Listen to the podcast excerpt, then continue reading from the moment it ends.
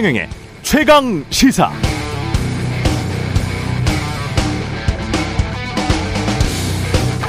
네, 최경련의 최강시사는 오늘이 마지막 방송입니다. 제가 진행하는 것은 마지막 방송이고요. 왜 갑자기라고 생각하시는 분들도 있겠습니다. KBS도 떠날 생각입니다. 논리적으로 설명이 잘 안 될 수도 있습니다.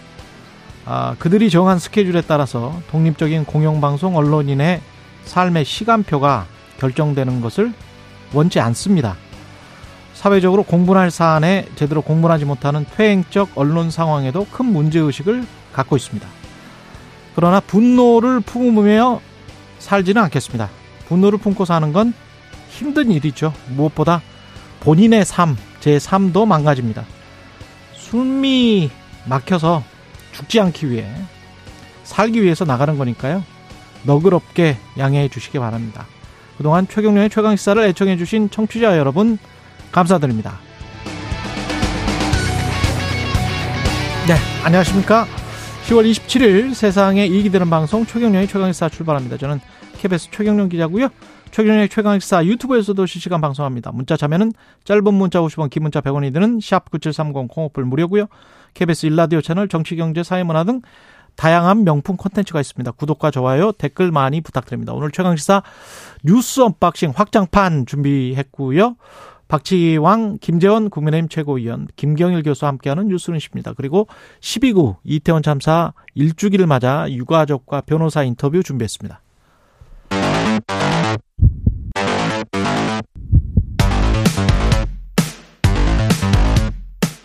오늘 아침 가장 뜨거운 뉴스 뉴스 unboxing 네, 뉴스 unboxing 확장판 시작해 보겠습니다. 민동기 기자 김민하 평론가 나와 있습니다. 안녕하십니까? 안녕하세요. 예, 박정희 전 대통령 추도식에서 윤석열 대통령 참석했고요. 박근혜 전 대통령 만났고요. 사우디아라비아 카타르 순방을 마치고 돌아온 지 2시간 만에 귀국 첫 일정으로 윤석열 대통령이 추도식장을 찾았습니다. 아, 이 박정희 전 대통령 추도식에 현직 대통령이 참석한 건 이번이 처음이고요. 아, 윤 대통령은 박정희 대통령의 정신과 위협을 다시 새기고 이를 발판으로 다시 도약하는 대한민국을 만들어야 한다. 뭐 이런 점을 강조를 했고 또 유족인 박근혜 전 대통령 등을 향해서는 자녀로서 그동안 겪으신 슬픔에 대하여 심심한 위로의 말씀을 드린다. 이런 얘기를 했습니다. 총선을 지금 5개월 정도 앞둔 시점이지 않습니까? 예. 보수 결집 행보에 나선 것으로 보인다라는 게 언론들의 분석이고요. 다만 강서구청장 보궐선거에서 국민의힘이 패배를 한 뒤에 뭐 참모진과 여당 정부에게 대통령이 변화와 소통을 주문을 했지만 대통령 스스로 내 편 챙기기 보수 결집에 좀 집중하는 것 아니냐 이런 비판적인 시선도 있습니다. 어뭐 특히 이제 조금 이따가 또 얘기를 할 거지만 예. 이태원 참사 일주기를 맞아 열리는 시민 추모 대회에는 여기는 대통령이 불참을 하기로 했거든요. 예. 그러니까 이것과 좀 대비가 되는 그런 모습이다라는 지적도 있고요. 그리고 이 박정희 전 대통령의 추도식을 주관한 단체가 민족 중흥회라는 곳이거든요. 예. 여기 어제 회장이 개식사를 했는데 이게 뭐 즉흥적인 발언이 아니고 개식사라고 하는 건 미리 준비가 돼 있는 거 아니겠습니까? 써놓은 거죠. 그러니까 거기에 뭐5.16 군사 쿠데타를 혁명으로 일단 얘기를 했고 또 문재인 정부를 뭐 주사파 운동권 세력, 배은망덕, 뭐 북한 김정은 비위 맞추기 이런 발언들이 있었거든요. 그러니까 여러 가지로 좀 대비가 된다라는 그런 비판이 있습니다. 이태원 참사 추도식에는 대통령이 불참한 이유가 그게 이제 정치적인 집회다. 추모 맞습니다. 행사가 아니고 정치적인 집회다라고 대통령실 관계자는 주장을 했었는데 네. 박정희 전 대통령 추도식 같은 경우에 이런 발언들이 과거에도 좀 있긴 있었지만은 지나치게 정치적인 발언들 아닙니까 이건? 예. 그러니까 지금 10월 29일 이제 이태원 참사 1주기의 시민 추모 대회를 참석하지 않겠다라고 지금 주장하는 배경이 예. 이게 야당이 주도하는 행사이기 때문에 이게 순수한 추도식이 아니고 정치 집회 성격이 있어서 안 가겠다라고 지금 주장하는 거잖아요. 그렇죠. 근데 지금 유가족들은 그래도 대통령 오시는 그 자리는 비워놓겠다라고 하고 있어서 어쨌든 마지막까지 가기를 바라고 있는데 근데 지금 말씀하신 대로면은 박정희 전 대통령 추도식도 이게 뭐 정치 집회 같은 그런 연설이 나온 거 그렇죠. 아닙니까? 네. 그러니까 국민들이 볼 때는 의아한 부분이 있을 거예요. 근데 저는 이런 모습들을 보면서 윤석열 대통령이 어떤 이제는 예를 들면은 이 어떤 변화가 필요하다라는 말씀하면서 이념이 아니라 이제 민생을 챙기겠다라는 취지의 여러 이제 어떤 뉘앙스를 줬다라고 언론들이 많이 해석을 했지 않습니까? 그럼 여기도 가고 거기도 갔었으면 좋았잖아요. 그렇죠. 그러니까 그런 결정을 네. 하는 것이 이제 뭐 그나마 좀 말이 되는 건데 그렇죠. 저는 이제 박정희 전 대통령 이, 이 추도식에 간 결정의 맥락이 뭐냐 이게 좀 의문인 게 있어요. 뭐냐면 지금 현직 대통령으로서는 처음 간 거고 여기를 음. 처음입니다. 현직 대통령이 간 거는. 예. 그리고 다른 전직 대통령 추도식에를 윤석열 대통령이 그러면 갔느냐에 대해서는 안 갔거든요. 그렇죠. 음. 노무현 전 대통령, 안 김대중 전 대통령, 노태우 전 대통령 추도식들이 임기 내에 쭉 있었는데 그렇겠네요. 네. 지금 1년이 지났으니까. 그렇죠. 예. 안 갔어요 아무데도 여기만 간 거고 여기에 더해서 이 추도식에는 박근혜 전 대통령이 왔지 않습니까? 예. 그러니까 이게 기획된 일정이다라는 그러니까 특별히 기획된 일정이다라는 해석들이 언론은 쭉 내놓고 있습니다. 그래 정치적으로 손을 잡은 것 같은 손을 잡았다는 맞습니다. 게 이게 정치적으로 손을 잡았다는 그런 뉘앙스를 지금 언론 보도에서 풍기고 있는 거죠. 그러니까 뭐 TK 지역에서의 지지율도 심상치 않다. 음. 그래서 이제 이런 행보를 보인 것 아니냐라는 분석도 있습니다. 그래서 제가 볼 때 두 가지 점에서 의문이 있는 건데 첫째로 이 이념보다 민생이다라고 했으면 그 길을 따라서 가는 변화의 모습을 보여줘야 되는데 그거에 맞는 행보이냐의 의문이 있어요. 왜냐하면 예. 여기에 가서 윤석열 대통령이 박정희 전 대통령의 이제 박정희 전 대통령 공과가 있는 인물인데 공에 대해서만 쭉 얘기했고 공을 굉장히 이제 크게 좀 이 치하하는 좀 크게 평가하는 이런 발언을 쭉 내놨거든요. 그러면 자연스럽게 어떤 논란이 뒤따라 붙느냐면 붙냐- 붙냐면 이러한 공이 이제 많은 인물일 수 있는데 그러한 것을 이제 과가 있는 방식으로 추진한 게 옳았느냐 뭐 이런 거 있지 않습니까? 독재적인 방식으로 하는 것이 그 시대에 독재를 한 것이 그러면 옳았느냐라는 방식의 논란들 그걸 정권을 쿠데타로 잡고 군사를 군사력을 동원해서 잡았고 그 다음에 무엇보다 유신헌법을 만들어서 맞습니다. 유신독재를 시행을 했잖아요. 그렇죠. 예. 그런 논쟁을 또 해야 되지 않습니까? 그런 논쟁의 구도 속으로 가야 되지 않습니까? 그럼 이거는 또 주사파 운동권 세력의 논리입니까? 그냥 그러니까 역사예요. 그러니까 팩트입니다. 팩트. 이게 자유민주주의들이 이야기하는. 이게 이념 논쟁하는 거랑 다를 바가 없다는 거예요. 예. 그러니까 이런 얘기 하게 되는 게 음. 그러니까 이런 일정을 지금 이제 굳이 이제 선택한 것이 이념보다 민생이다 라는 그러한 변화의 방향에는 안 맞는다는 듯이 느껴진다라는 것 첫 번째가 있고 근데 두 번째로 지금 이제 민동 기자님 말씀하신 대로 이게 최근에 이제 강서구청장 보궐선거에서 이제 지면서 TK 이 TK 지역에 이제 어떤 지지율까지 함께 떨어졌다. 이런 이제 여론조사 결과라든가 보도라든가 이런 것들이 쭉 이어지지 않았습니까? 예. 그래서 그거에 대해서 상당한 위기의식을 느끼고 이 TK 지역 지지율의 복원을 위해서 지금 박근혜 전 대통령을 만나는 일정을 기획한 거 아니냐. 언론이 이렇게 해석을 하고 있는데 저는 만약에 그 해석이 뭐 정말로 그런 생각으로 이런 일정을 잡았다라고 하면은 그것도 제가 볼 때는 TK 유권자들에 대한 어떤 신뢰예요. 음. 그러니까 박근혜 전 대통령을 만나면은 TK 지역 유권자들이 만족하는 겁니까? 그러니까 제가 좀 느끼는 비애가 뭐냐면 박근혜 전 대통령도 무, 무엇보다 과가 굉장히 뚜렷하죠. 탄핵을 당한 대통령이기 때문에. 그렇죠. 그렇죠. 지금 전 대통령이었으면 무조건 만나서 악수하고 손잡고 그러면 뭐 어떤 권위가 실려지고 그러면 국민들이 아주 문외화적으로 기계적으로 투표할 것이다. 그거는 진짜 말씀하신 대로 그건 신뢰 정도가 아니고 그러니까 예전에 예전에 그 예. 선거 전략 가운데 정치공학적인 예전에 그런 어떤 구태의연한 방법이라고 봐야겠죠. 무리한 거죠. 무리한 거. 그 만약에 유권자들에게. 예. TK 지역 지지율이 떨어졌으면은 강서구청장 보궐선거 졌는데 TK 지역 지지율이 왜 떨어졌겠습니까? 그걸 그렇죠. 한번 생각을 해봐야 되는데 맞습니다. 왜 떨어졌냐면은 아이고 우리가 어쨌든 TK 지역에서 정말 전폭적으로 지지한 대통령인데 이 대통령이 인정받지 못하고 있구나.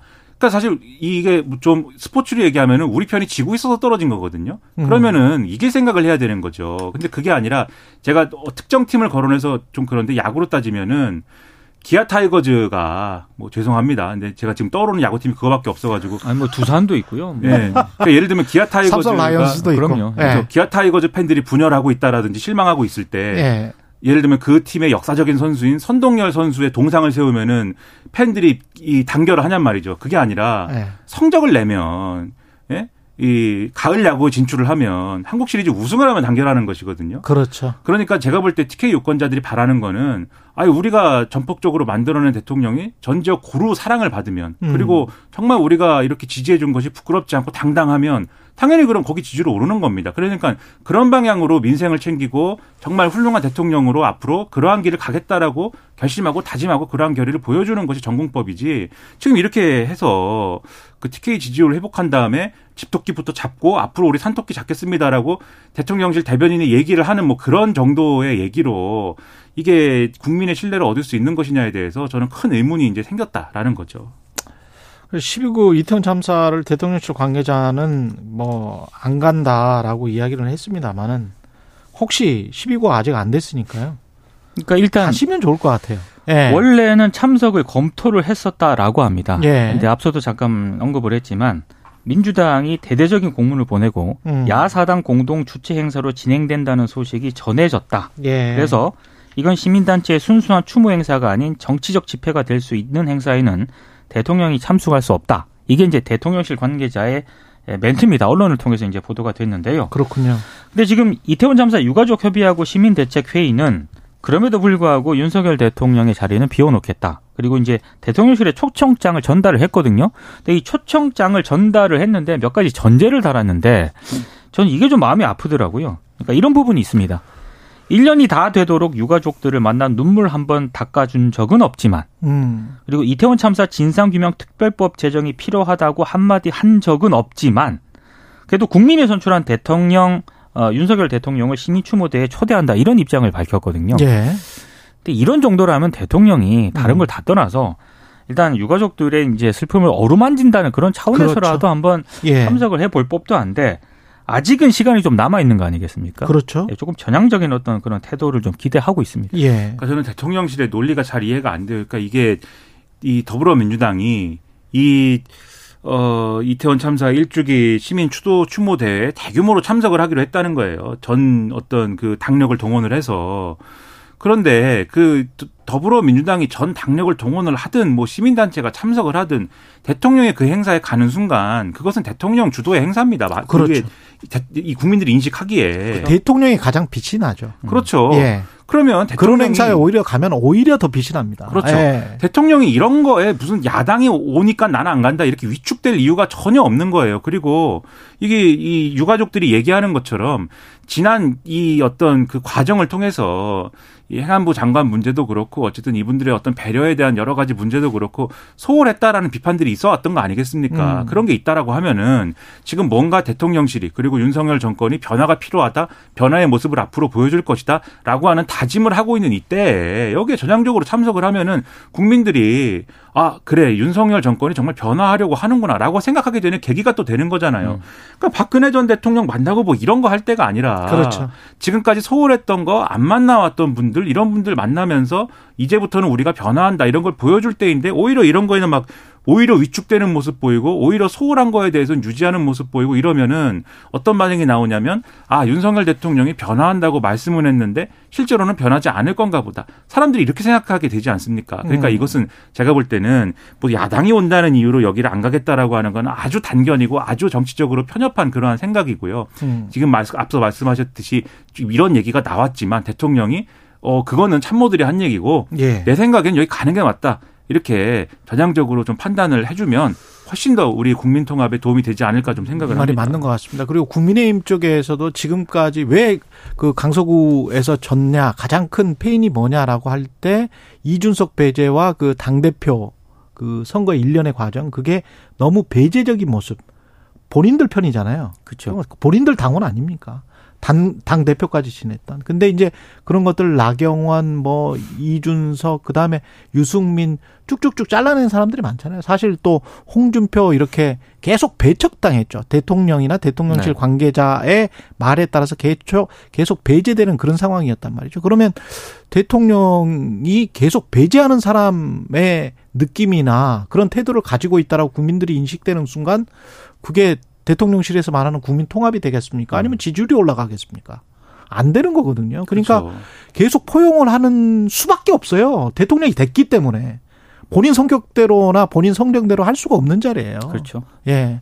그러니까 본인이 좀 가기 불편하고 싫더라도 어 저도 아이이기 때문에 대통령 성격이 아이일 수도 있겠다라는 생각이 예 이로 보이긴 하지만 아이일 수도 있다 그렇기 때문에 좀 더그좀 이제 내향 외향 할때 그렇죠. 이냐 아니냐 MBTI에서 그렇죠. 갑자기 MBTI가 네. 저는 이제 이제 뭐 말 많이 했는데 한마디만 이 문제에 대해서 덧붙이자면은 예. 국민들이 바라는 거는 대통령이 과거를 붙들고 얘기하지 말고 미래에 대해서 얘기하는 거를 바라실 것 같아요. 그러니까 과거에 대해서 과거를 왜 붙드냐는 말씀 드리는 거는 혹시라도 대통령이 음. 예, 보수 유권자들이 혹시 그것 때문에 과거에 어쨌든 국정농단 수사하고 이러면서 박근혜 전 대통령을 어쨌든 수사를 했고 그것 때문에 박근혜 전 대통령이 고초를 겪은 거에 대해서 보수 유권자들이 자신을 믿어주지 않고 있는 거 아니냐라는 그러한 생각 때문에 과거에 좀 이렇게 집착하고 있는 그런 모습으로 나타나는 거라면은 그거 오히려 그런 모습 때문에 제가 볼 때는 유권자들이 신뢰하지 않고 오히려 그것 때문에 이렇게 미래 그러니까는 이태원 참사에 의한 가족들을 어떻게 앞으로 보듬어 줄 것이냐 그렇죠. 이러한 참사를 다시 재발하지 않도록 하기 위해서 어떻게 할 것이냐 혹시라도 이런 참사가 재발하려고 할 때 그때는 앞으로 우리가 어떻게 수습해 나가야 될 것이냐에 대해서 등한시한다라는 인상을 네. 주는 것이 오히려 그게 신뢰를 갉아먹는 것이기 때문에 과거가 아니고 미래에 대해서 얘기를 하는 대통령의 모습을 보여주는 게 훨씬 더 국민의 신뢰를 회복하는 데 도움이 된다 이 말씀 드리는 겁니다. 예, 날씨 교통 정보 듣고 다시 뉴스 unboxing 확장판 이어가겠습니다. 네, 8686님 매일 청취한 성남 아파트 경비원인데요. 그동안 수고 많으셨습니다. 늘 기억하겠습니다 해주셨고요. 8172님이 69세 요양 보호 보호사인데요. 어르신들 아침 식사 챙겨 들으면 최강 시사 듣는 게 낙이었는데 아, 멘트 듣고 잠시 몸이 그대로 멈췄답니다. 예, 건강하시고 덕분에 행복했습니다. 말씀해 주셨고요. 5152님이 그동안 잘 들었습니다. 오늘 알퐁수도대의 소설 마지막 수업을 읽- 읽는 기분으로 듣고 있습니다. 건승 빕니다. 라고 말씀하셨습니다. 고맙습니다. 이뇨한, 이뇨한 교수, 예, 혁신위가 구성이 됐는데, 어떻습니까? 면면이? 위, 원장을 포함해서 13명의 예. 혁신위원 인선을 어제 이제 마무리를 했거든요. 그렇죠. 근데 언론들의 평가가 대략적으로 일단 뭐 젊은 어떤 세대들이 많이 좀 들어가긴 했는데 예, 어, 여성도 한 7명 정도 되고 그렇죠. 아, 근데 윤석열 대통령하고 친윤계에 맞서서 쓴소리할 인사가 과연 있느냐 예. 그러니까 혁신이 제대로 되겠느냐에 대한 우려는 계속 나오고 있습니다. 일단 뭐 여성이 7명이 과반이고요. 아마 처음 들어보시는 분들이 굉장히 많습니다. 음. 아, 다만 아, 이 혁신위원 13명, 위원장 포함 13명 가운데 전현직 의원이 3명이거든요. 예, 오신환 서울 광진을 당협위원장, 그리고 김경진 서울 동대문을 당협위원장 검사 출신, 음, 그리고 박성중 의원 예, 이렇게 세 명입니다. 근데 과연 이분들 가지고 당의 쓴소리를 할 수 있느냐? 일단 오신환 위원장 같은 경우에는 서울시 정부 부시장을 지내긴 했습니다만 그랬죠. 오소연계로 분류가 되고 있거든요. 예, 총선 공천 문제가 걸려 있습니다. 음. 그래서 비판적인 의견을 낼 수 있을지는 미지수다 이런 평가가 있고 또 김경진 위원장 같은 경우에는 전직 검사 출신이고 호남 출신이긴 한데 지난 대선 때 윤석열 후보. 예. 캠프 상임 공보 특보단장을 지냈거든요. 예, 방송에서도 굉장히 적극적으로 윤석열 대통령을 지지했습니다. 그렇습니다. 예. 그래서 역시 쓴소리를 낼 수 있을 것인가 여기 의문이 있고 그리고 이제 박성중 의원 같은 경우에는 음. 유일한 현역 의원인데 예. 일단 친윤계로 분류가 되고 있고요. 특히 이제 이 과방위 여당 간사로 활동을 하면서 그렇죠. 뭐 최강지사를 비롯해서 예. 어, KBS가 편파적이다, 공영방송이 편파적이다 이렇게 목소리를 많이 내오지 않았습니까? 예. 그래서 어제 국민의힘 비공개 최고위원회에서조차도 박성중 의원은 좀 바꿔야 한다라는 음. 항의가 나왔다라고 합니다. 그런데 그냥 어, 했어요. 근데 일부 언론 보도를 보면 김기현 대표가 음. 방법이 없다면서 추인을 했다고 합니다. 방법이 없다. 네. 예. 그러니까 김기현 대표 논리는 우리가 요구해서 예를 아. 들면은 그러니까 지도부가 요구해서 박성중 의원을 꼭 혁신에 넣어주세요. 그래가지고 이제 인요한 위원장이 그럽시다 한 거면은 예. 아 우리가 잘못 요구한 것 같습니다. 걷어드리겠습니다. 할 수 있는데 예. 요구도 안 했는데 인요한 위원장이 박성중 의원을 굳이 선택을 했다. 그렇죠. 그러니까 우리가 빼달라고 할 명분도 없다.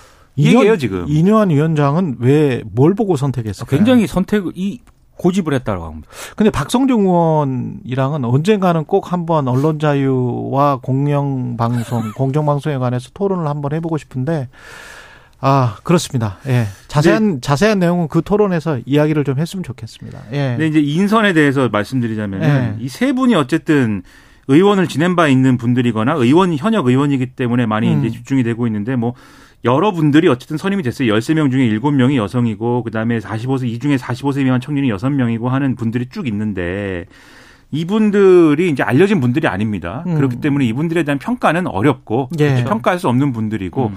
다만 이분들 중에 뭐 혹시 압니까? 뭐 이 초야에 묻혀 있는 제갈공명이 있을 것인지, 그러니까는 보수 정치의 어떤 재편이라든가 거듭나는 것에 있어서 정말 소중한 의견을 갖고 있는 분들도 있을 수 있는 지금 거잖아요. 지략이나 아이디어로 되는 상황이에요, 이게. 그게 아니죠. 지략이나 아이디어로 되는 상황이 아닌 것 같은데. 그렇다 하더라도 어쨌든 예. 훌륭한 분이 있을 수 있다는 말씀 드리는 거죠. 그러니까 는 아. 이제 뭐 평가는 요 부분에 대해서는 삼가하고 이 부분들은 앞으로 기대를 해보는데 예. 드러난 부분에 대해서는 지금 기대할 게 없다라는 얘기를 할 수밖에 없는 거예요, 언론도.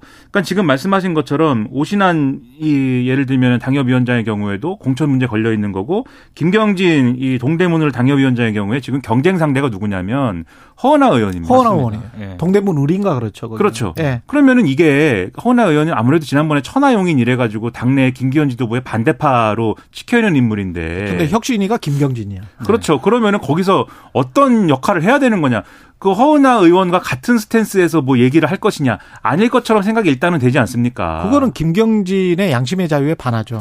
그러니까 그게 이제 네. 그래서 의문이 그래서 의문 부호가 붙는 것이고 박성준 의원 경우에 지금 말씀하신 것처럼 비공개 최고위에서도 이제 논란이 됐던 인물인데 오늘 중앙일보 중앙일보의 사설에 보면 이렇게 써 있어요. 그러니까 어.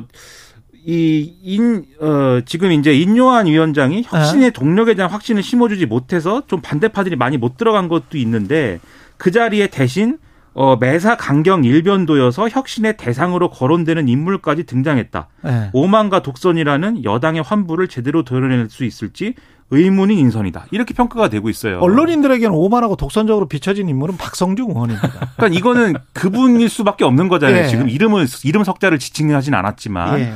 그러면 이런 의문을 이제 제기하게 만든 인선에 대해서는 지금 이제 인요한 위원장이 어떤 설명이라든가 뭔가 이제 뭐 좀 조치가 필요한 것 같아요. 예. 그리고 그런 조치가 좀 어렵다고 하면은 제가 볼 때는 박성중 의원이 우리 우리가 이 자리에서 볼 때는 뭐 강경 일변도고 뭐 그럴 수 있어도 아니 이, 이제까지 나왔던 말들 자체가 자유민주주의에 굉장히 배척되는 말이기 때문에 제가 할 말은 굉장히 많지만 다 따질 수 있어요. 그러니까 예. 그런 인물일 수 있어도 예. 당을 향한 마음은 굉장히 애당심이 강한 인물일 수 있지 않습니까? 애당심이 그러면 아니고 지금 애국심이 필요합니다. 그러니까 제 말, 말씀을 끝까지 들어보시면은 애당심이 강한 인물이라면 스스로 직을 내려놓는 수도 있다. 음. 그 정도의 어떤 결단이 필요한 일이 아니냐. 예. 혁신위를 살려야 될 거 아니냐. 예. 저는 그렇게 말씀드립니다. 근데 이제 천하람 전남 순천갑 당협위원장 혁신위원 제안 받았는데 고사했잖아요.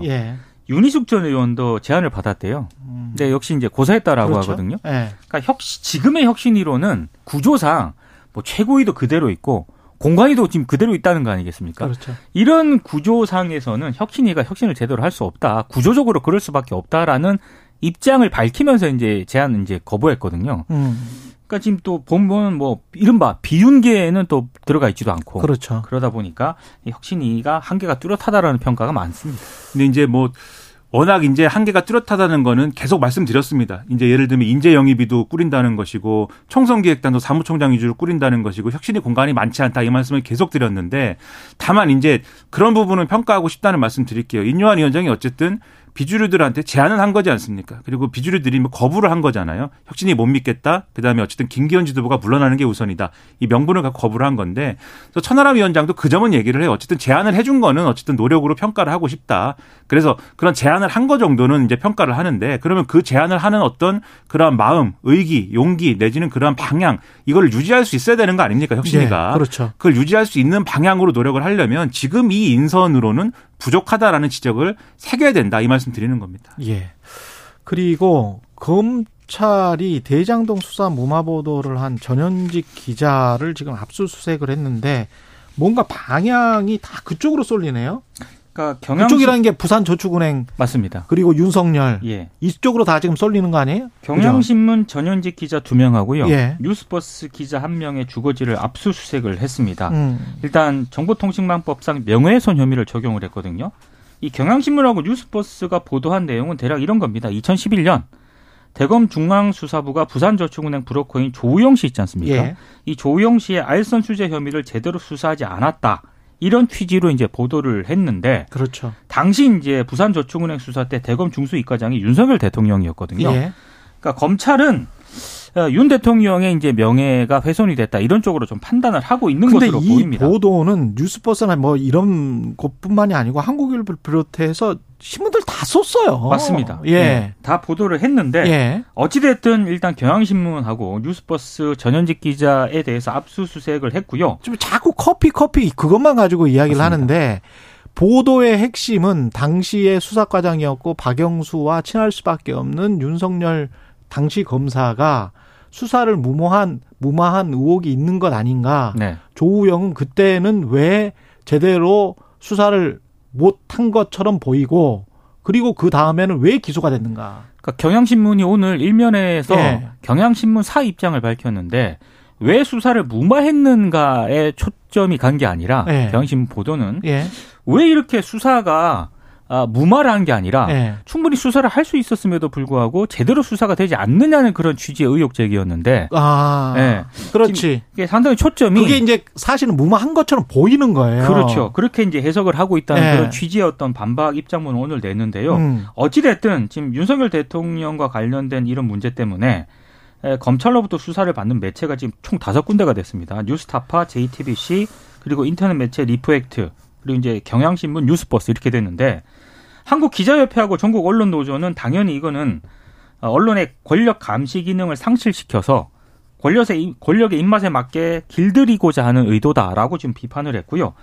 언론 시민단체인 언론연대 또한 어, 정당한 보도에 대한 무리한 강압 수사로 민주주의를 위협하고 있는 건 다름 아닌 검찰이다 이렇게 비판을 하고 있습니다. 그러니까 이게 상당히 이제 좀 의문인데 이 배경이나 이런 것들이 의문인데 이게 혹시 12월에 어떤 특검이나 이런 것들이 진행될 때의 차단용이 아닌가 의심스러울 수 있습니다. 근데 지금 예. 우리가 이제 검찰의 이제 수사 내용이나 이런 것들을 지금 모르는 상태이기 그렇죠. 때문에 음. 여기서 이제 그 내용에 대해서 뭐 함부로 얘기하기는 어렵습니다. 그걸 전제하고 이제 말씀을 드리지만 지금 핵심은 어쨌든 지금까지 나온 이제 뭐 논쟁, 그 쟁점들의 핵심은 뭐냐면 이 언론사들이 보도를 할 때 그러니까 지금 말씀하신 부산저축은행 그 수사 당시에 조영 씨 관련된 수사가 뭐 어떻게 됐던 거냐라는 어떤 그런 이제 이 보도를 할 때 쟁점이 그러니까는 이 조호영 씨에 대한 수사가 잘못된 점이 하나도 없는데 이제 그런 것들을 어, 언론사가 다 알면서 하나도 잘못된 게 없다는 걸 알면서 의도적으로. 그렇죠. 의도적으로 의도적으로 윤석열, 윤석열 당시 후보를. 그렇죠. 당시 후보의 어떤 나쁜 어떤 이미지를 심기 위해서 아주 그 악의적으로 그러한 보도를 한 것이냐 아니면은 그 시점에는 그럴 만한 그런 의, 의혹을 제기할 만한 사정과 그 다음에 나름대로의 취재 근거가 있음에도 그러한 보도를 한 것에 불과한데 지금 윤석열 당시 후보가 대통령이 됐다는 이유만으로 검찰이 권력에 아부하느라고 이런 수사를 하는 것이냐 이런 쟁점들이거든요 지금 그렇죠. 그래서 이제 어느 쪽이 맞느냐는 제가 볼 때는 이거는 거의 제가 볼 때는 기소 단계 또는 뭐 재판 초입 단계에 거의 판가름 날 일이다 이렇게 보여요.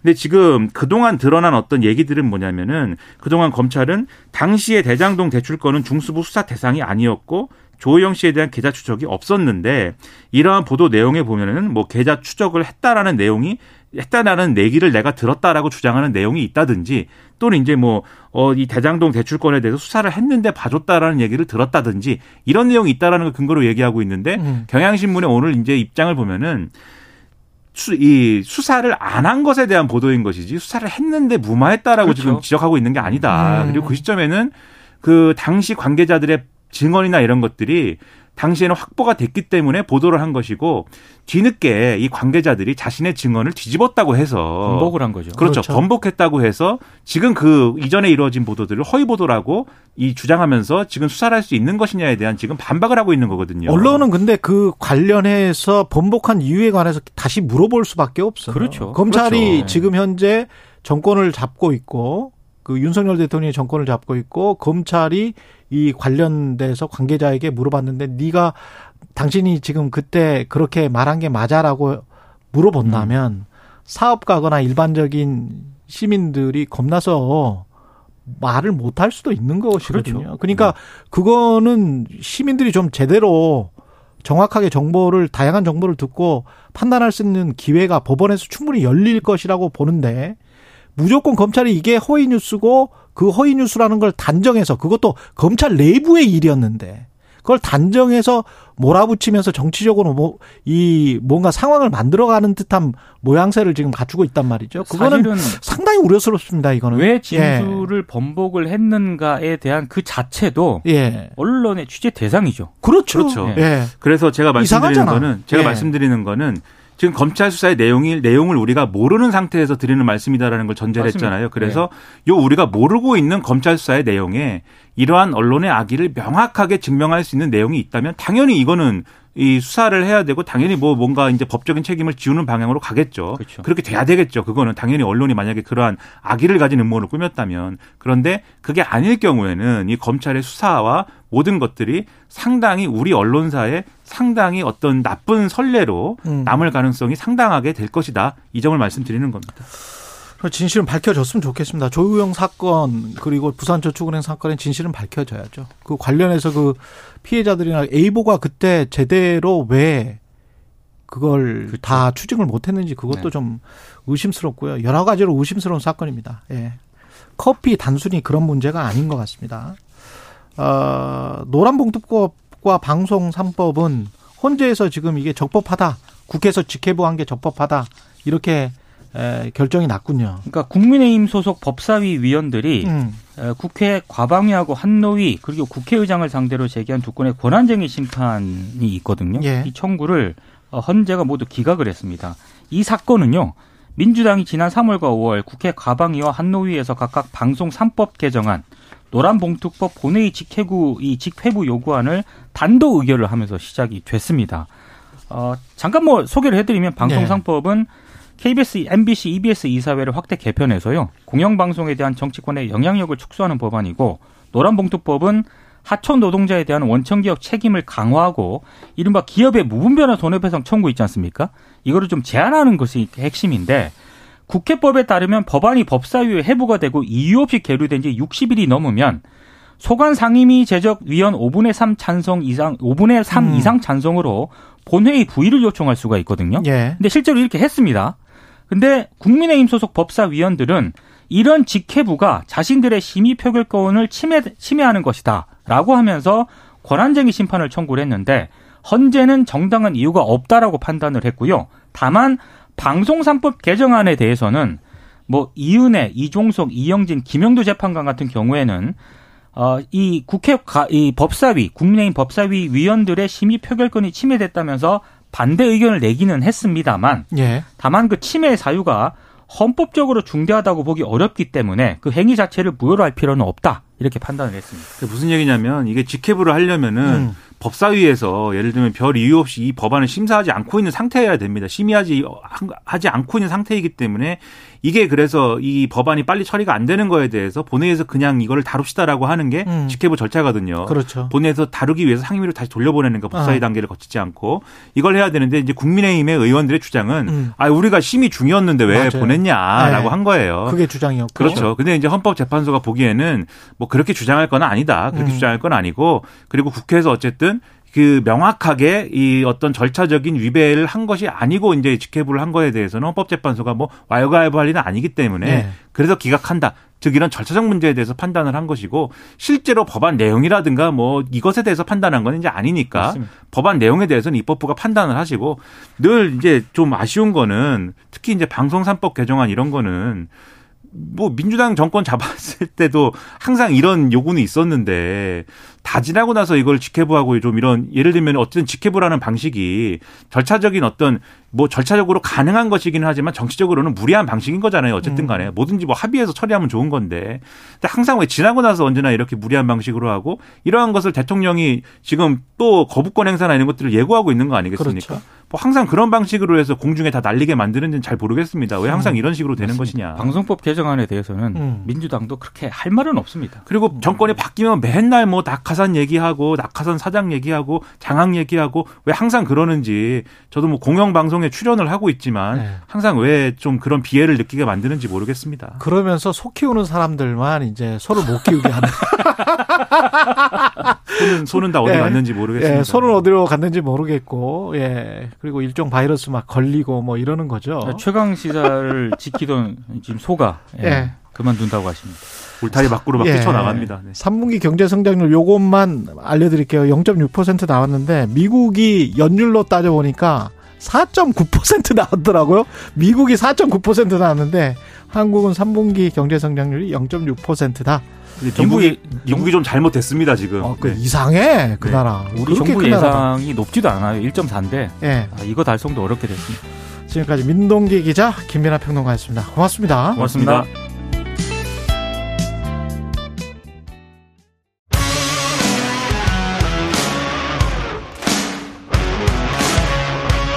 오늘 하루 이슈의 중심 최경영의 최강 시사.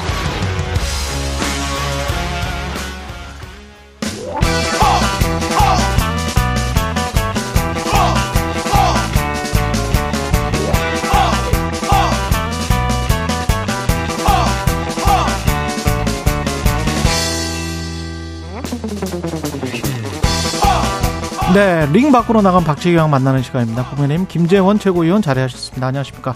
안녕하세요. 예. 혁신위원 이제 명단이 나왔는데 전체적으로 어떻게 평가하시는지 궁금하네요. 어, 뭐, 여러 가지 이 논란이 있기는 하지만, 예. 그래도 현재 당이 위기인데, 어. 각계각층, 또 뭐, 지역 안배, 예, 또 정치적인, 어, 여러 가지 고려에 따라서 많은 분들을 다양하게 영입을 했다는 느낌이 들었습니다. 근데 이게 이제 그 국민들에게 일단은 이제 혁신위가 혁신을 잘할 것처럼 보여질까 먹힐까 이게 이제 가장 중요하잖아요.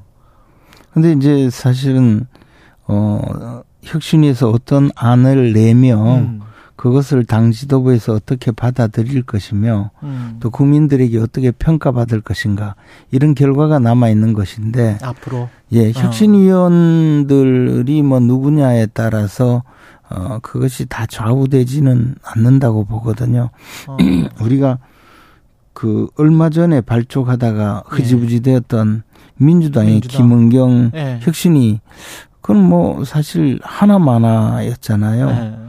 그리고 사실 어 우리 당에서도 과거에 최재형 혁신이 음, 어, 마찬가지였거든요. 음, 그래서 이제 그런 뭐 혁신이라는 이름 거창하게 음, 내세우기보다 실질적으로 지금 총선을 앞두고 당이 얼마나 변화하며 그 변하는 모습을 얼마나 제대로 음. 구현해 나갈지 저는 그게 훨씬 중요하다고 보고요.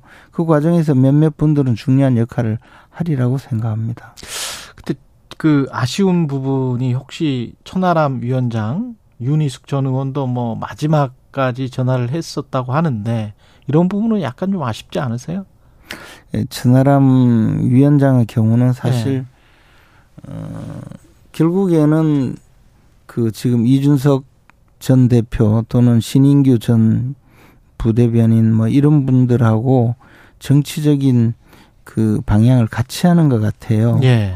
어, 순천에서 정치를 한다고 하면서도 사실은 뭐 그동안 여러 가지 논란이 좀 많았었거든요. 어, 지역구는 지키지 않고 호남 젊은 사람이 대구 출신 젊은 변호사가 호남에 가서 정치를 하겠다라는 내용으로 음. 어, 결국은 온갖 어, 혜택을 당에서는 많이 누리고 어, 결국은 사실은 그렇게 하지 않았다라는 음. 호남의 당협위원장들의 비판이 저에게 많이 많이 그 들렸어요. 근데 네. 이제 어, 예를 들어 당을 떠나겠다는 마음을 갖고 있다면 음. 혁신이 두 달 동안에 자기가 발이 묶이는 경우도 있을 수 있잖아요. 아 그런 것까지 계산을 했을 것이다. 저는 그렇게 계산했을 수 있다. 그렇게 했을 수 있다고 봐요. 그리고 윤희수 의원의 경우에는 예. 이렇게 말씀드리면 좀 그렇지만 자신이 혁신위원장을 맡으면 몰라도 혁신위원을 맡기에는 조금 조금 생각이 다를 수 있겠죠. 아. 여러 그래서 여러 분들이 예. 각각의 입장이 다르기 때문에 그런 것이지 음. 당이 혁신위를 구성하는데 음. 어 무슨 저 어, 노력이 부족했다든가 또는 음. 혁신위를 무슨 음, 허수아비로 만들기 위해서 음. 구성했다든가 저는 그렇게 생각하지는 않습니다. 지금 천하람 위원장 말씀을 하실 때 이준석, 유승민과 같이 정치해야 할것 같다 이런 말씀하셨잖아요. 어, 이준석 전 대표가 그 그렇게 오래지 올해 저 어, 얼마 전에 예. 대구의 한 언론인 클럽에서 대구에서도 천하람 위원장도 대구에서 국회의원으로 당선시켜 달라 뭐 이런 말도 했거든요.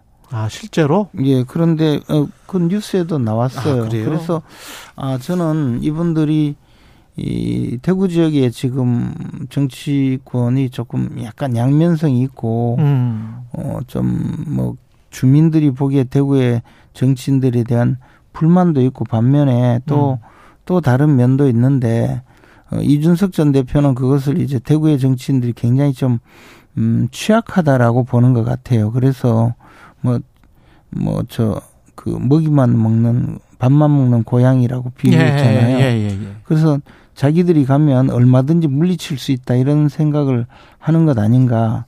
또는 어떤 공천 직후에 그 공천의 결과 좀 이 약한 고리가 있을 수 있거든요. 음. 대구 대구 경북 정치인들은 중앙 정치에 보면 무슨 부직갱이라도 공천하면 당선되는 지역으로 생각하고 마구 공천을 그동안 해와서 음. 그러니까 이제 이게 뭐 소위 윤핵관들이 이런 짓을 했다라고 하면서 예. 주민들에게 자신들이 열심히 하겠다라고 그렇게 전략을 세우고 있는 것 아닌가. 아, 그럴 수도 있군요. 그러니까 과거에 국민의당이 호남을 기반으로 해서 수도권으로 저- 넓혀갔다면 마찬가지로 똑같이 TK나 PK를 지역 기반으로 해서 거기에서 개혁 보수의 기치를 내걸고 이준석, 유수민, 천하람, 뭐 이원주 등이 어 수도권으로 전략 그 전선을 넓혀가는 그런 방식의 개혁 보수 신당이 나올 수도 있다. 그렇게 지금 예상하시는 겁니까? 저는 뭐 사입이라고 생각은 하는데 어쨌든 여하튼 여하튼 어쨌든 사이비 개혁 보수 신당 뭐 그러면 예, 어쨌든 저는 그렇게 생각하지만 음. 또 국민들에게는 지금까지 답답하던 어저 어떤 영남 정치권의 모습을 새롭게 변화시킬 수 있다라고 전혀 다르게 받아들일 수도 있죠. 사실은 T, TK 저 대구 지역에서도 그런 개혁 보수에 대한 니드 피가 있는 거 아니에요? 대구 시민들도 그런 생각 가지시는 분들이 꽤 있, 있는 것 같던데. 그래서 그 제가 이제 예. 20년간 대구 경북에서 정치를 그렇죠. 하고 있는데 어 그런 것이 공천 때마다 반복되면서 네. 사실은 굉장히 불만이 많아져 있죠. 음. 어, 그런 상황을 어, 그 약한 고리를 음, 뚫고 들어갈 수는 충분히 있다고 봐요. 그리고 그것을 이번 그 공천이라든가 선거에서 중앙당에서 눈여겨 보지 않고 음. 또 과거처럼 했다가는 음, 사실은 그 가장 그 에, 교두보가 그 어떤 예. 본, 본진이 뚫리는 그러네요. 그런 상황이 될 수가 있고 저는 이준석 전 대표가 뭐 지난번에 칠곡에서 책을 쓰느니 에, 동성로에서 뭐 무슨 행사를 하느니 김광석 거리에서 뭘 하느니 늘 대구 중심부에서 음. 여러 가지 행사를 하고 이번에 또 이 저 그 아시아 포럼이라 해서 언론인 단체에서 여러 가지 에, 그 발표를 하고 음. 어, 토론을 하는 것을 보고 좀, 좀 그런 면을 갖고 있어요. 또 대구에 국회의원 12분이나 계시는데 그 반만 축내는 살찐 고양이라고 하면 네. 그제 왜, 같으면 왜 계속 하세요? 그. 아니 제 같으면 가만히 있지 않을 텐데 네.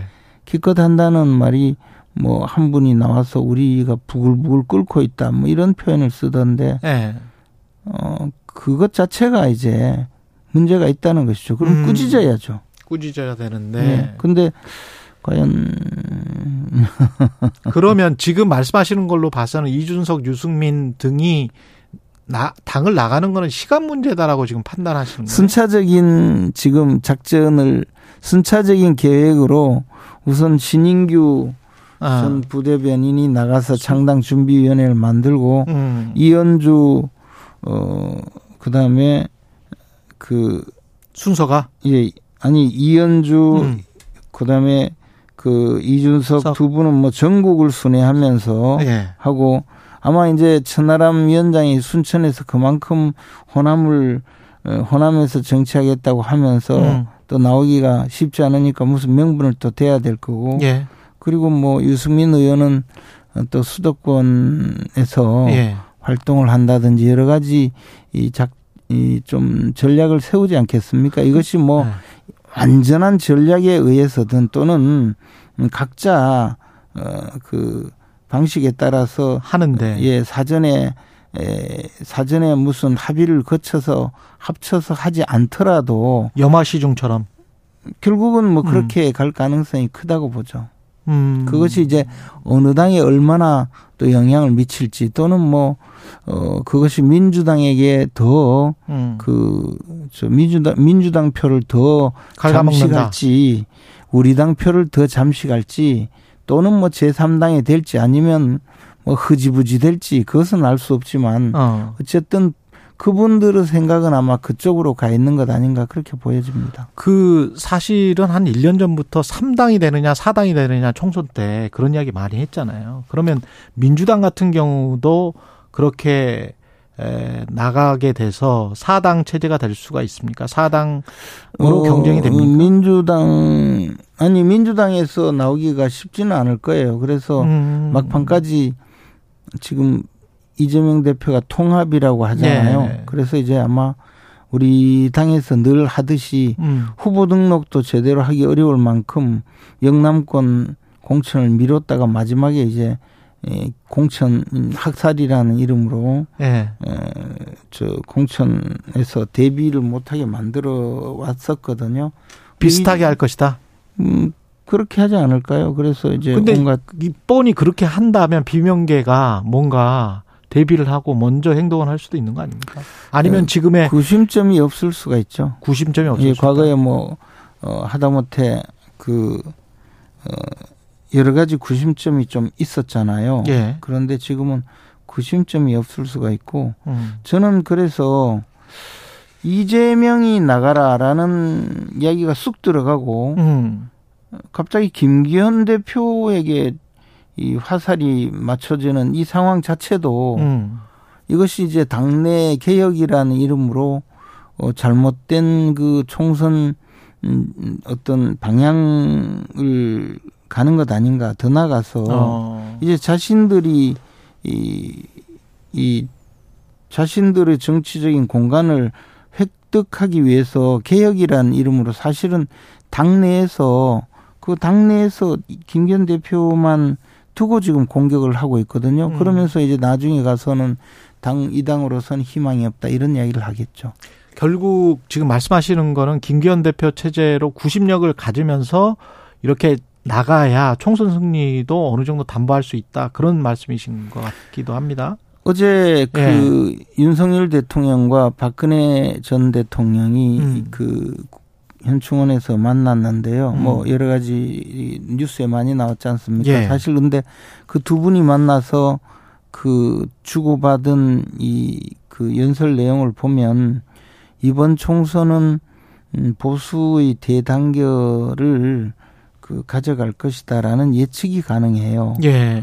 마찬가지로 이, 이, 이 진보 좌파의 그 민주당도 정의당이라든가 뭐, 뭐, 녹색당 뭐 하는 이런 예. 군소 정당들이 거의 의미가 없어졌거든요. 그랬죠. 그래서 어떤 정, 어떤 때보다 양, 네. 양진영 사이의 싸움이 이 강하게 부각될 음. 가능성이 크다고 보여. 예. 아마 그, 어, 박근혜 전 대통령도 우리 정권이라고 표현을 하면서 음. 자신을 탄핵하고 어, 또 그 구속하는데 앞장선 어떤 큰 역할을 했던 윤석열 대통령이 음. 이 정권을 맡고 있는 이 윤석열 정권을 우리 정권이라고 표현했거든요. 음. 그러면 이게 이, 이 확실하게 음.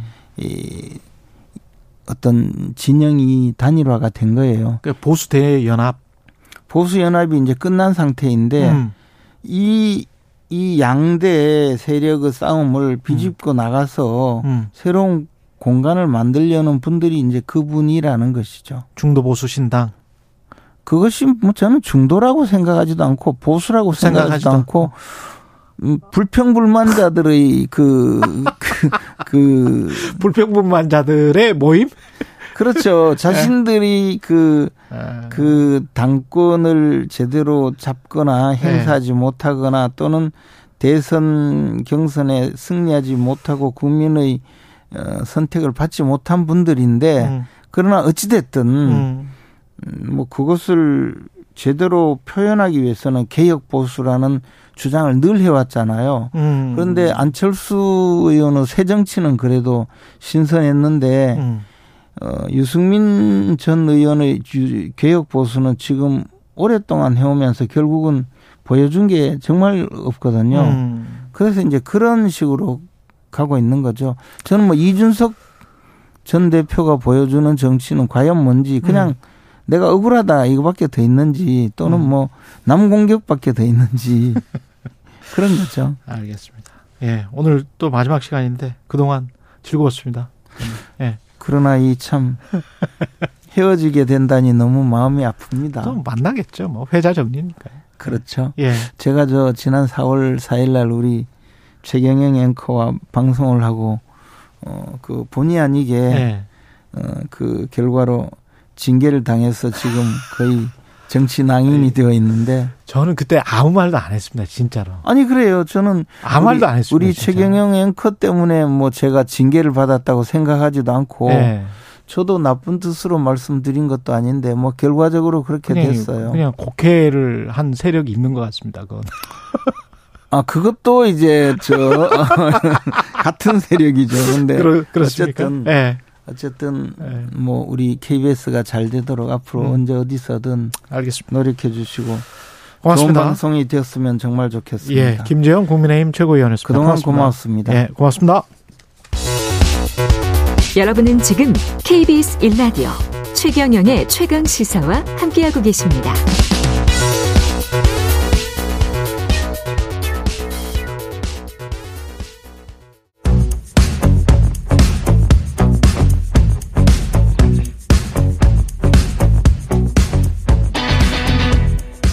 들여다보는 세상 이야기.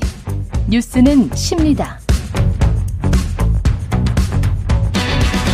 네, 정치, 경제, 사회 등 우리 사회 다양한 이슈를 심리학적 관점에서 풀어보는 시간입니다. 최경련의 최강시사 뉴스는 십니다. 아주대학교 심리학과 김경일 교수 나오셨습니다. 안녕하십니까? 안녕하세요. 예, 오늘은 잘 헤어지는 법.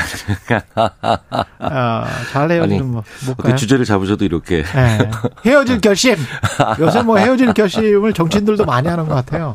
잘 헤어지려면 어떻게 헤어져야 됩니까? 어 쉽지 않죠. 쉽지 않죠. 네네. 예. 그 예전에 예. 그 이제 KBS에 계셨던 이제 저한테는 이제 대학교 후배인데 손민아 작가 그때는 손민아 아, 소민, 아나운서였죠. 소민, 소민 아나운서. 네네. 예. 저한테 그런 얘기를 하더라고요. 서반학과. 네네. 예. 네. 스페인에서 공부하는데 예. 이제 기숙사에서 그렇게 서로 아플 때 서로 또저 돌봐주고 재- 같이 재밌게 놀러도 다니고 이렇게 1년 넘게 예. 그 지냈던 친구들과 이제 마지막 졸업할 때 헤어질 음, 때 음. 며칠 전부터 자기가 끙끙 앓았대요. 아. 알았대요. 근데 어. 그 다른 친구들이 네. 다른 이제 다른 나라에서 온 친구들은 예. 그냥 쾌활하게 졸업 이후에 뭐 할 얘기하고 뭐 그다음에 뭐 이런 얘기하니까 어.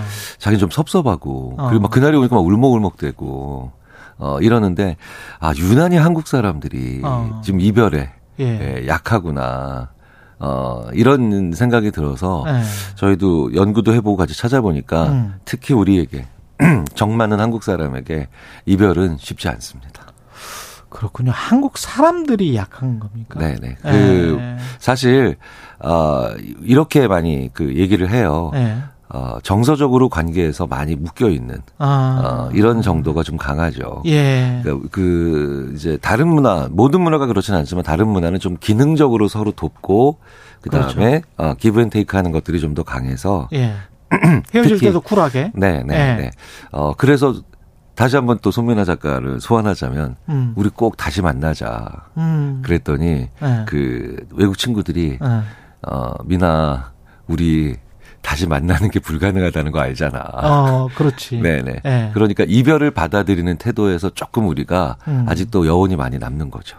근데 그 갑자기 어떻게 운명이 다시 만나게 될 수도 있- 그렇죠. 있더라고요. 왜 그러냐면 그게 한국 사람의 머리에 있기 때문에 그래요. 예. 다시 만난다는 걸 알기 때문에. 예. 제가 그 20년 전 네. 혹은 뭐 15년 전에 어뭐 예를 들어서 이혼하는 과정에서 너무 힘들어서 어. 심리적으로 도와드렸던 어. 어 그랬던 분들 중에 상당수가 지금 예전에 힘들게 이혼했던 그 사람과 어떤 식으로든 아, 교류가 있어야만 자녀를 돌보는데 문제가 안 생긴다는 걸 알고 그렇죠. 네, 그래서 아 그때 너무 안 좋게 헤어졌구나. 어, 조금만이라도 상대방에 대한 배려라든가 어.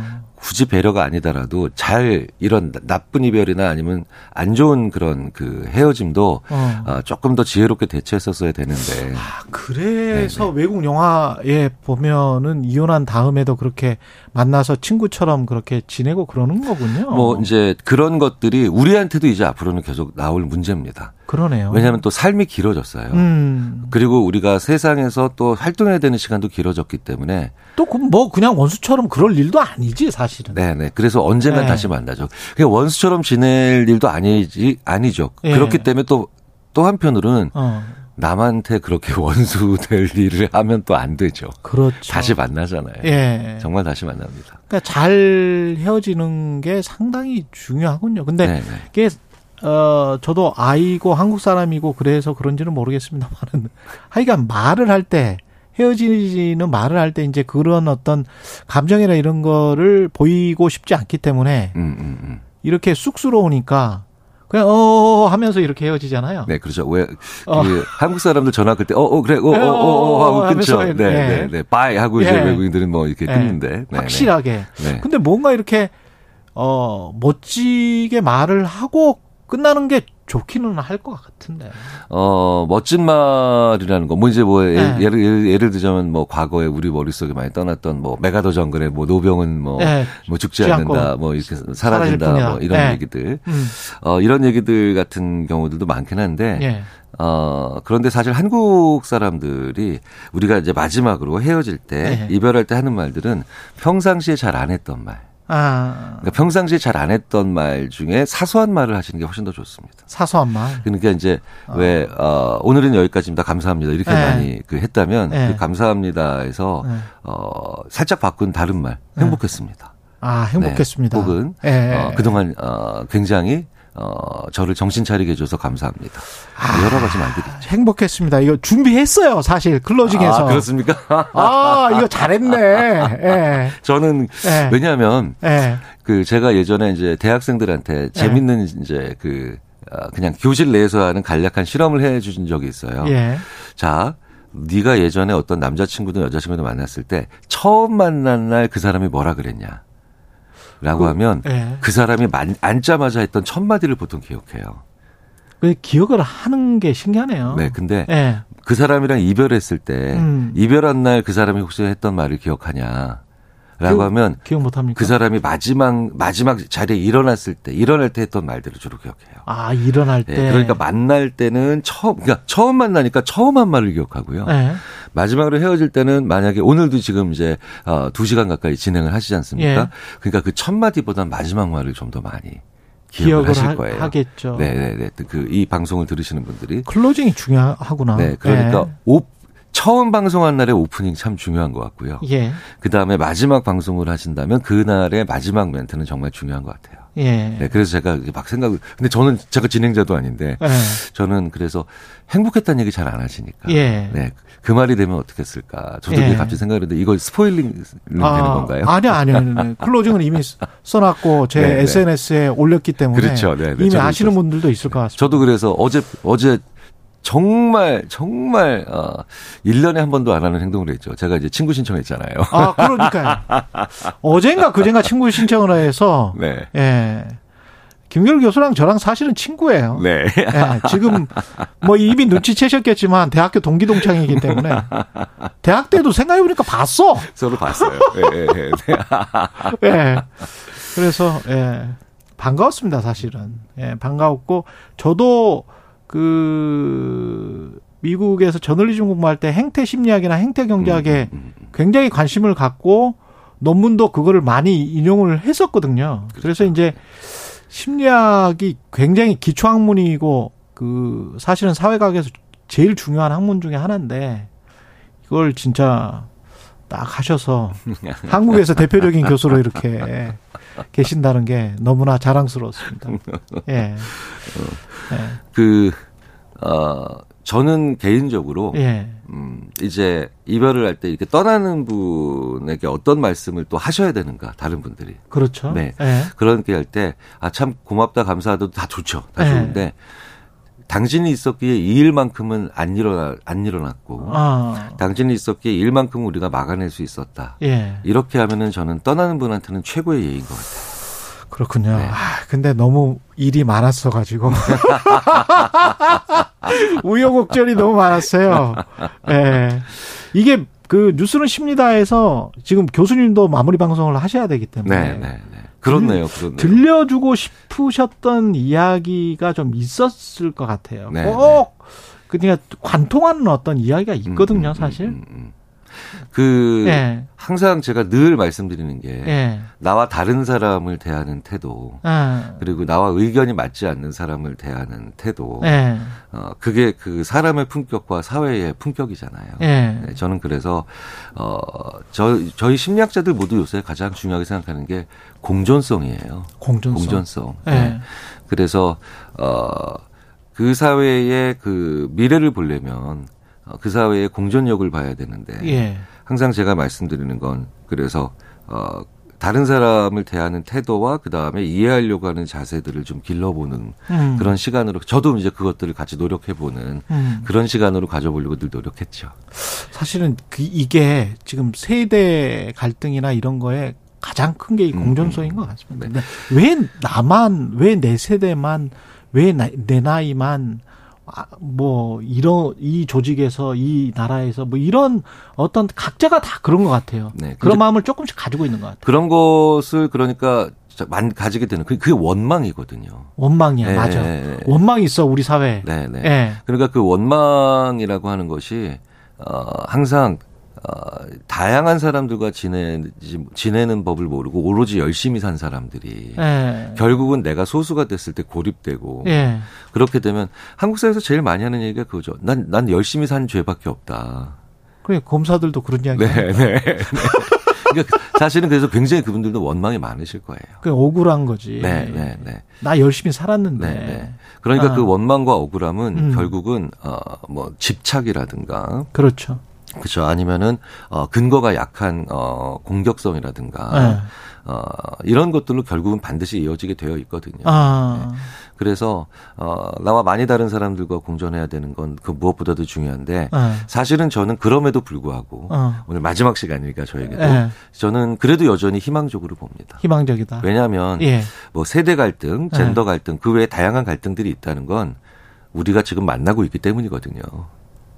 그렇지. 네, 만나고 네. 있기 때문이에요.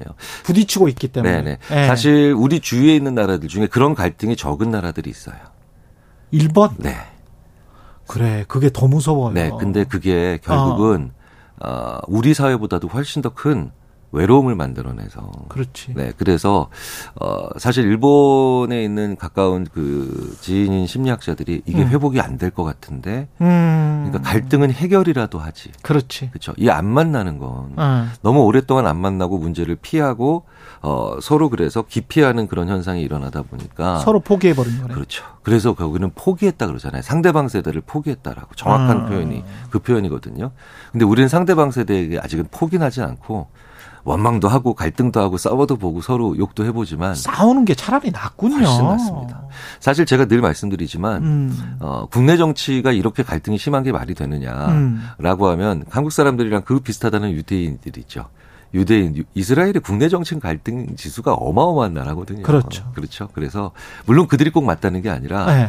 어, 잘 싸우는 게 중요하죠. 안 싸우는 게 중요한 게 아닙니다. 잘 싸우는 게 중요하다. 네. 앞으로도 좀 예. 많이 잘 싸워 주십시오. 여기까지 듣겠습니다. 뉴스는 십니다. 김경일 교수였습니다. 잘 싸우겠습니다. 고맙습니다. 행복했습니다. 예.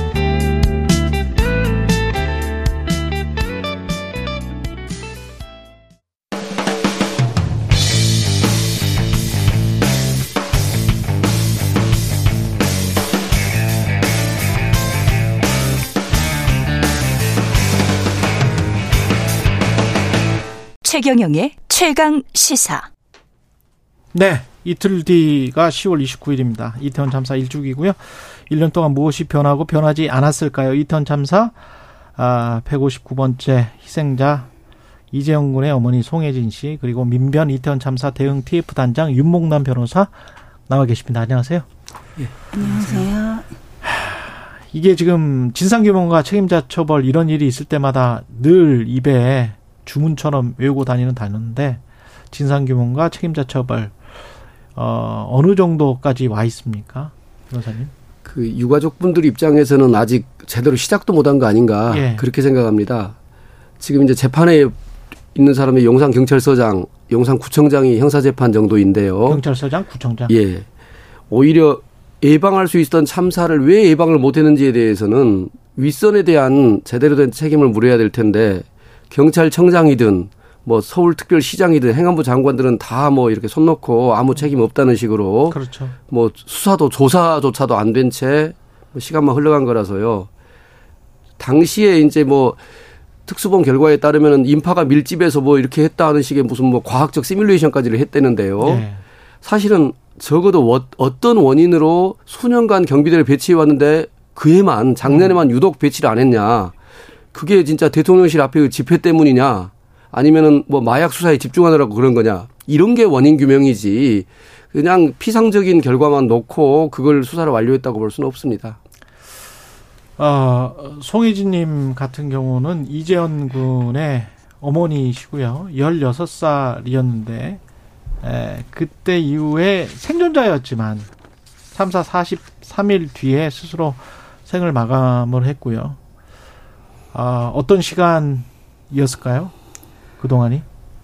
전 아무래도 어린 아이였었고 제가 엄마이다 보니까 좀 어쨌든 그 43일간 잘 돌봐서 이런 그런 일이 없게끔 제가 좀 더 잘 했었어야 됐는데 그런 부분에 대한 죄책감이 우선은 그 저한테는 가장 아니, 큰 전혀 어머니, 어머니 책임이나. 뭐, 어머니가 죄책감 가지실 이유는 전혀 예. 없죠.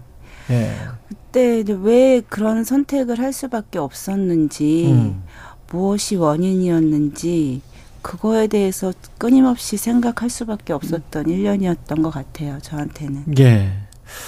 군은 지금 사실은 어렵사리 159번째 희생자로 인정을 받았습니다. 예, 예, 예. 예, 그 과정에서 혹시 에, 불편함이나 아, 이 사회가 좀 음. 이상하다라고 느끼신 건 없을까요? 제가 아이를 그 장례를 치르고 이제 발인까지 하고 집에 돌아와서 있는데 사실 지자체나 정부에서 어떤 뭐 연락이나 이런 메시지나 이런 걸 받은 게 없었어요. 음.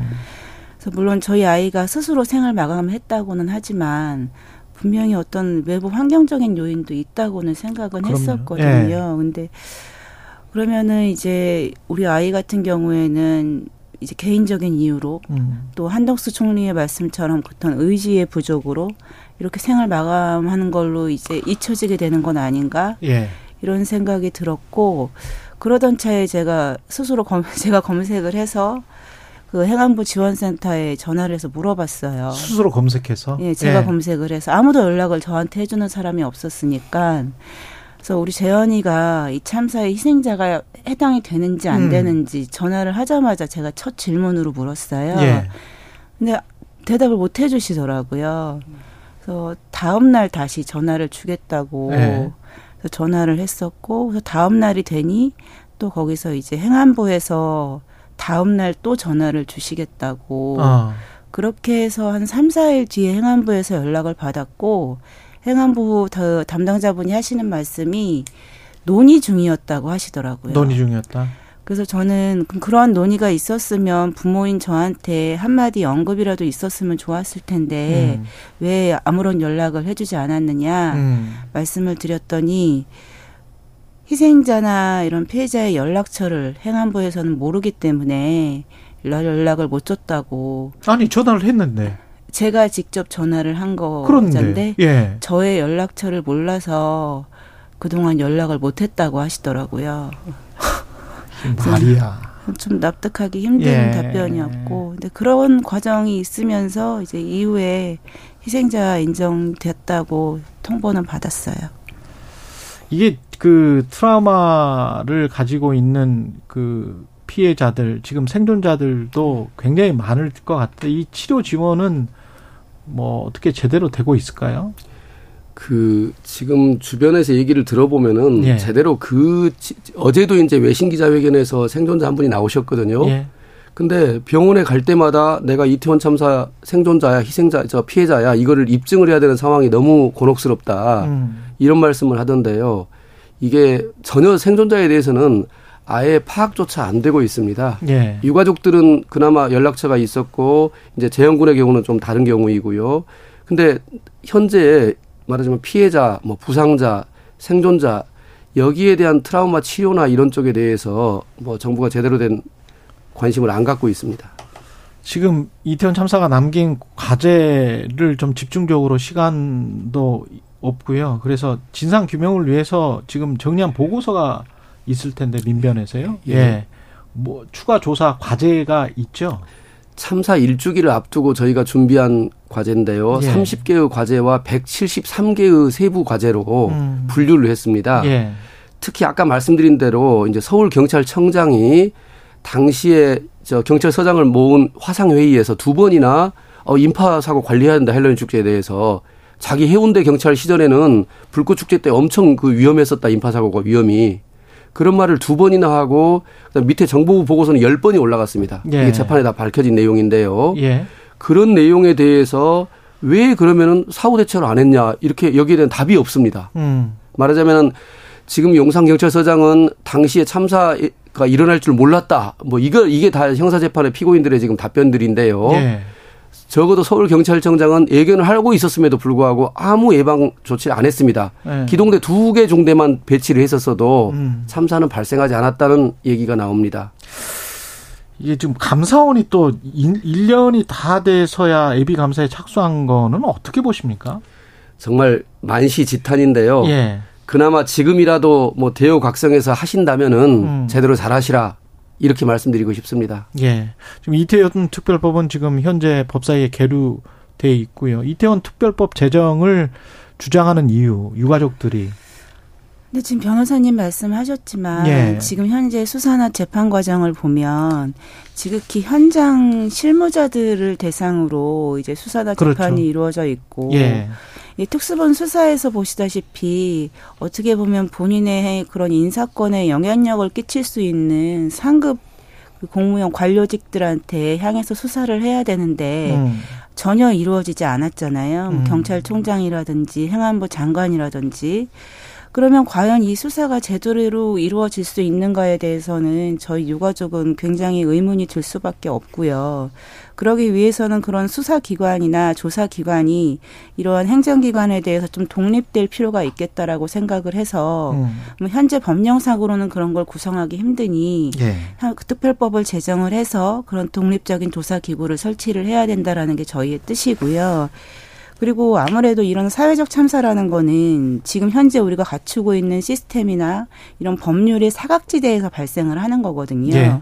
그렇기 때문에 수사의 과정으로 이 참사에 대한 전체적인 진상 규명이나 이런 책임자 처벌이 과연 이루어질 수 있는가? 예. 이런 측면에서 봤을 때는 그런 다각도에서의 여러 가지 뭐 구조나 시스템적인 문제까지 살펴봐야 되기 때문에 그런 특별법이 반드시 필요할 수밖에 없는 그런 상황이다라고 볼 수 있을 것 같아요. 좀 이것도 좀 순조롭게 수탄하게 국회에서 넘어가고 대통령도 좀 특별하게 신경을 썼으면 좋을 것 같은데 10월 29일에 대통령실 관계자는 이제 참석을 안 할 것처럼 이야기를 하는데 유가족이나 민변 입장에서는 어떻습니까? 이게 정치적 집회라고 참석을 안 한다고 하는데 참석을 그래도 해서 관련해서 어떤 진상 규명에 대한 의지도 좀 밝히고 그리고 인간적으로 대통령이 좀 사과해야 되는 거 아닌가요?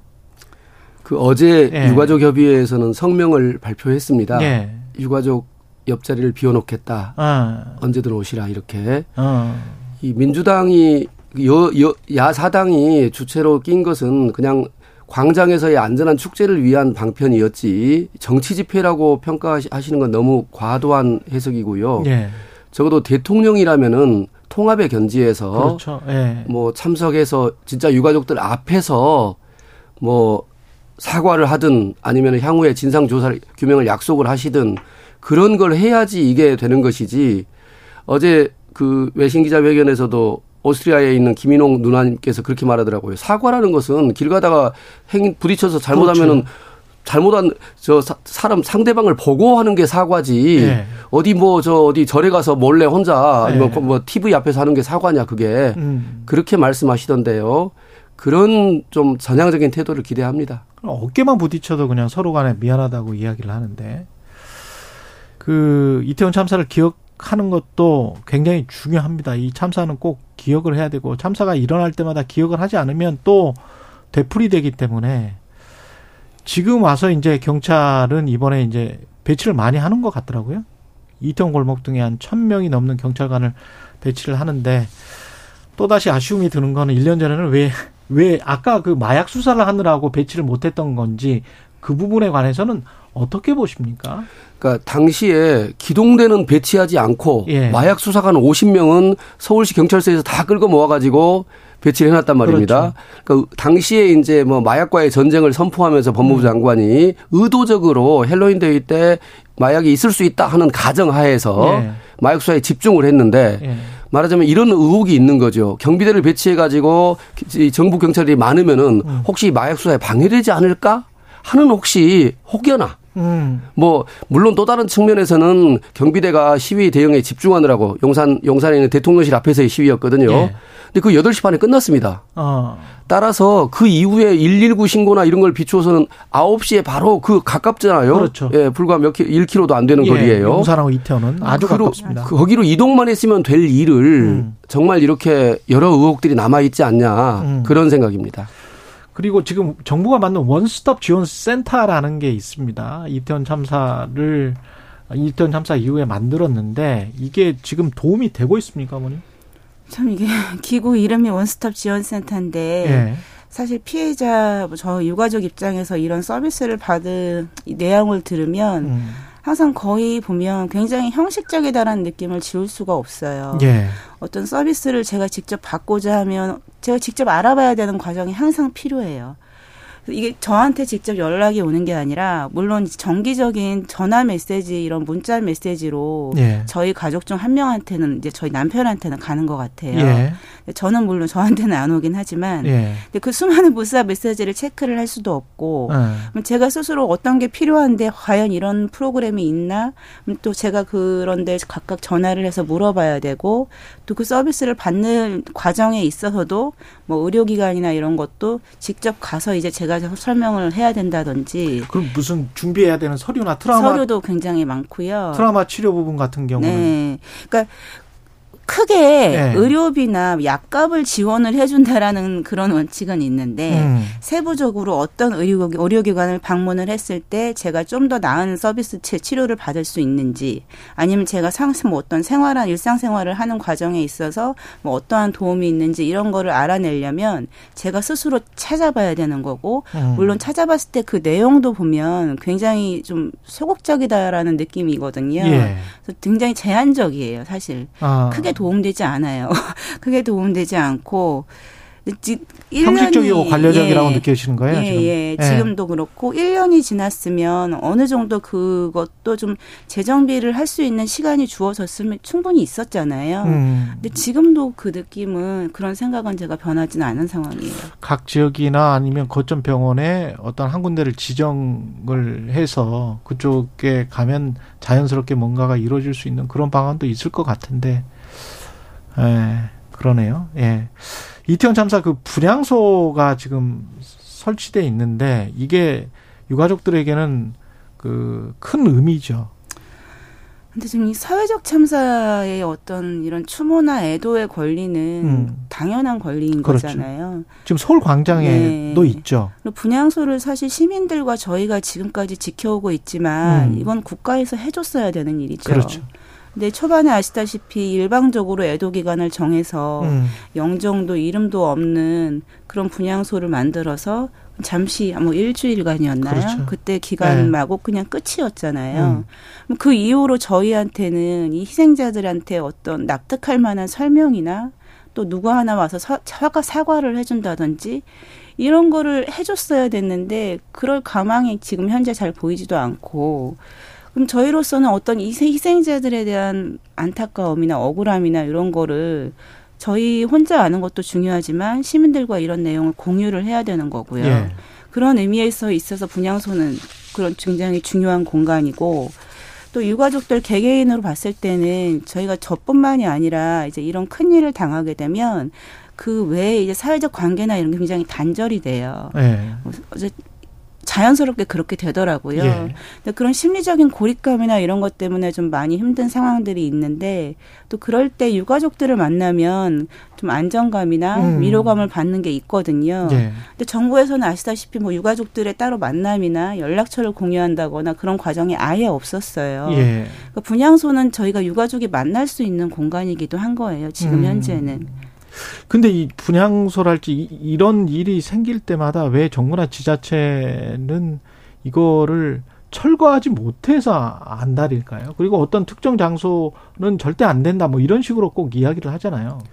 사실은 사회적 재난이나 참사에서 기억하는 것은 매우 중요한 출발입니다. 그렇죠. 기억을 해야만 다시는 재발하지 않도록 하는 노력을 할 수가 있고 할 텐데 그 기억을 빨리 지우고 싶어 하는 게 그냥 그렇죠. 목적 아닌가 그렇게 예. 느껴집니다. 음.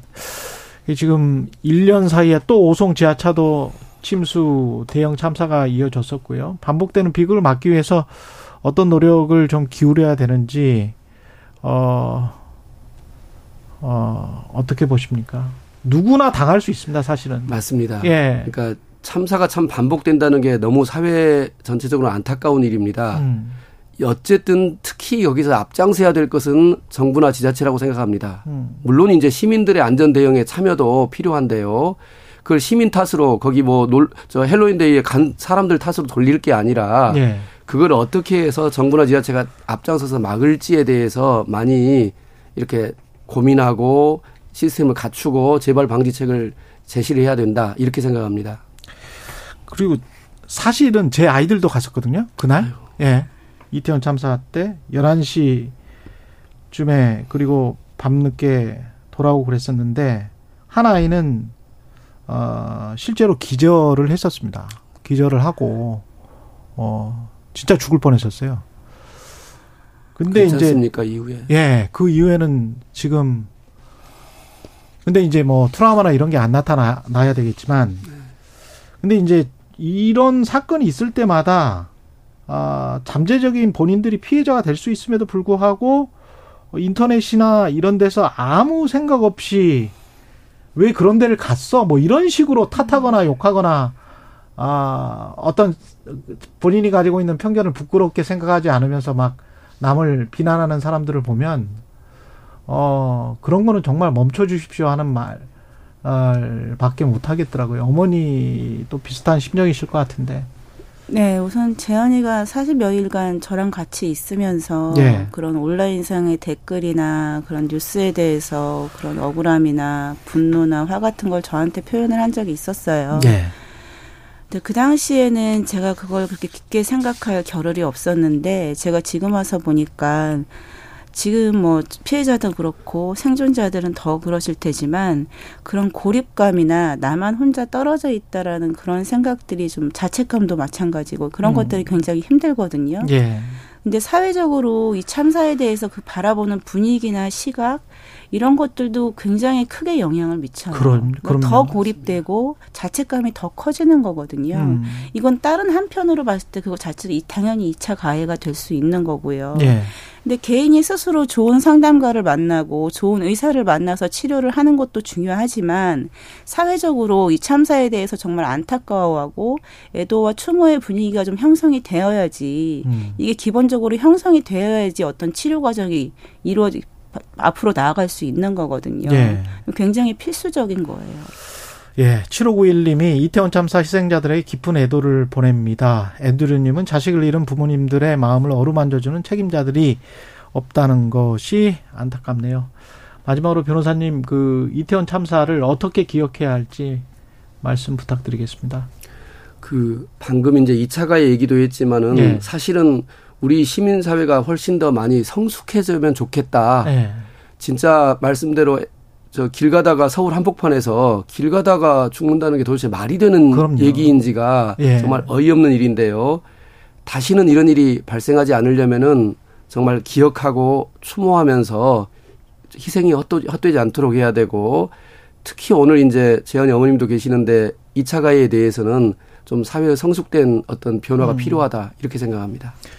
예, 여기까지 듣겠습니다. 예, 이태원 참사 유가족 송혜진 씨 그리고 민변 이태원 참사 TF 단장 윤봉남 변호사였습니다. 고맙습니다. 감사합니다. 예.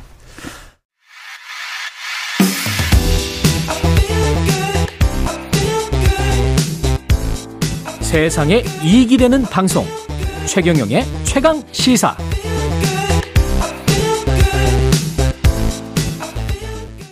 안녕하십니까? 세상에 이익이 되는 방송 최경령의 최강 시사 출발합니다. 저는 오늘부터 진행을 맡게 된 KBS 최경령입니다.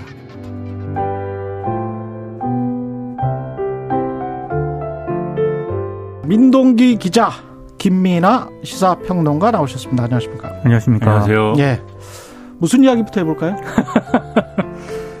모든 건 이제 진행자가 시키는 대로 하죠. 하는 겁니다. 예. 네.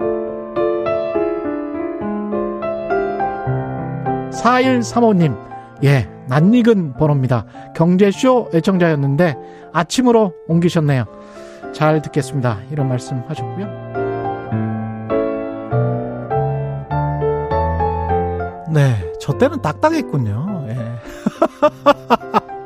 긴장을 많이 했었던 듯. 예. 2271님이 수원에 사는 40대 주부입니다. 최 기자님 덕분에 정치 경제에 관심을 갖게 되었고 아침마다 방송을 기다리게 되었습니다. 그런데 갑자기 마지막 방송이라니 너무 당황스럽고 안타깝습니다. 그동안 수고 많으셨어요. 이렇게 말씀해 주셨고요. 2058님, 60대 개인 화물 기사입니다. 아침마다 최강시사 들으면서 많은 위로와 네, 힘을 얻었는데,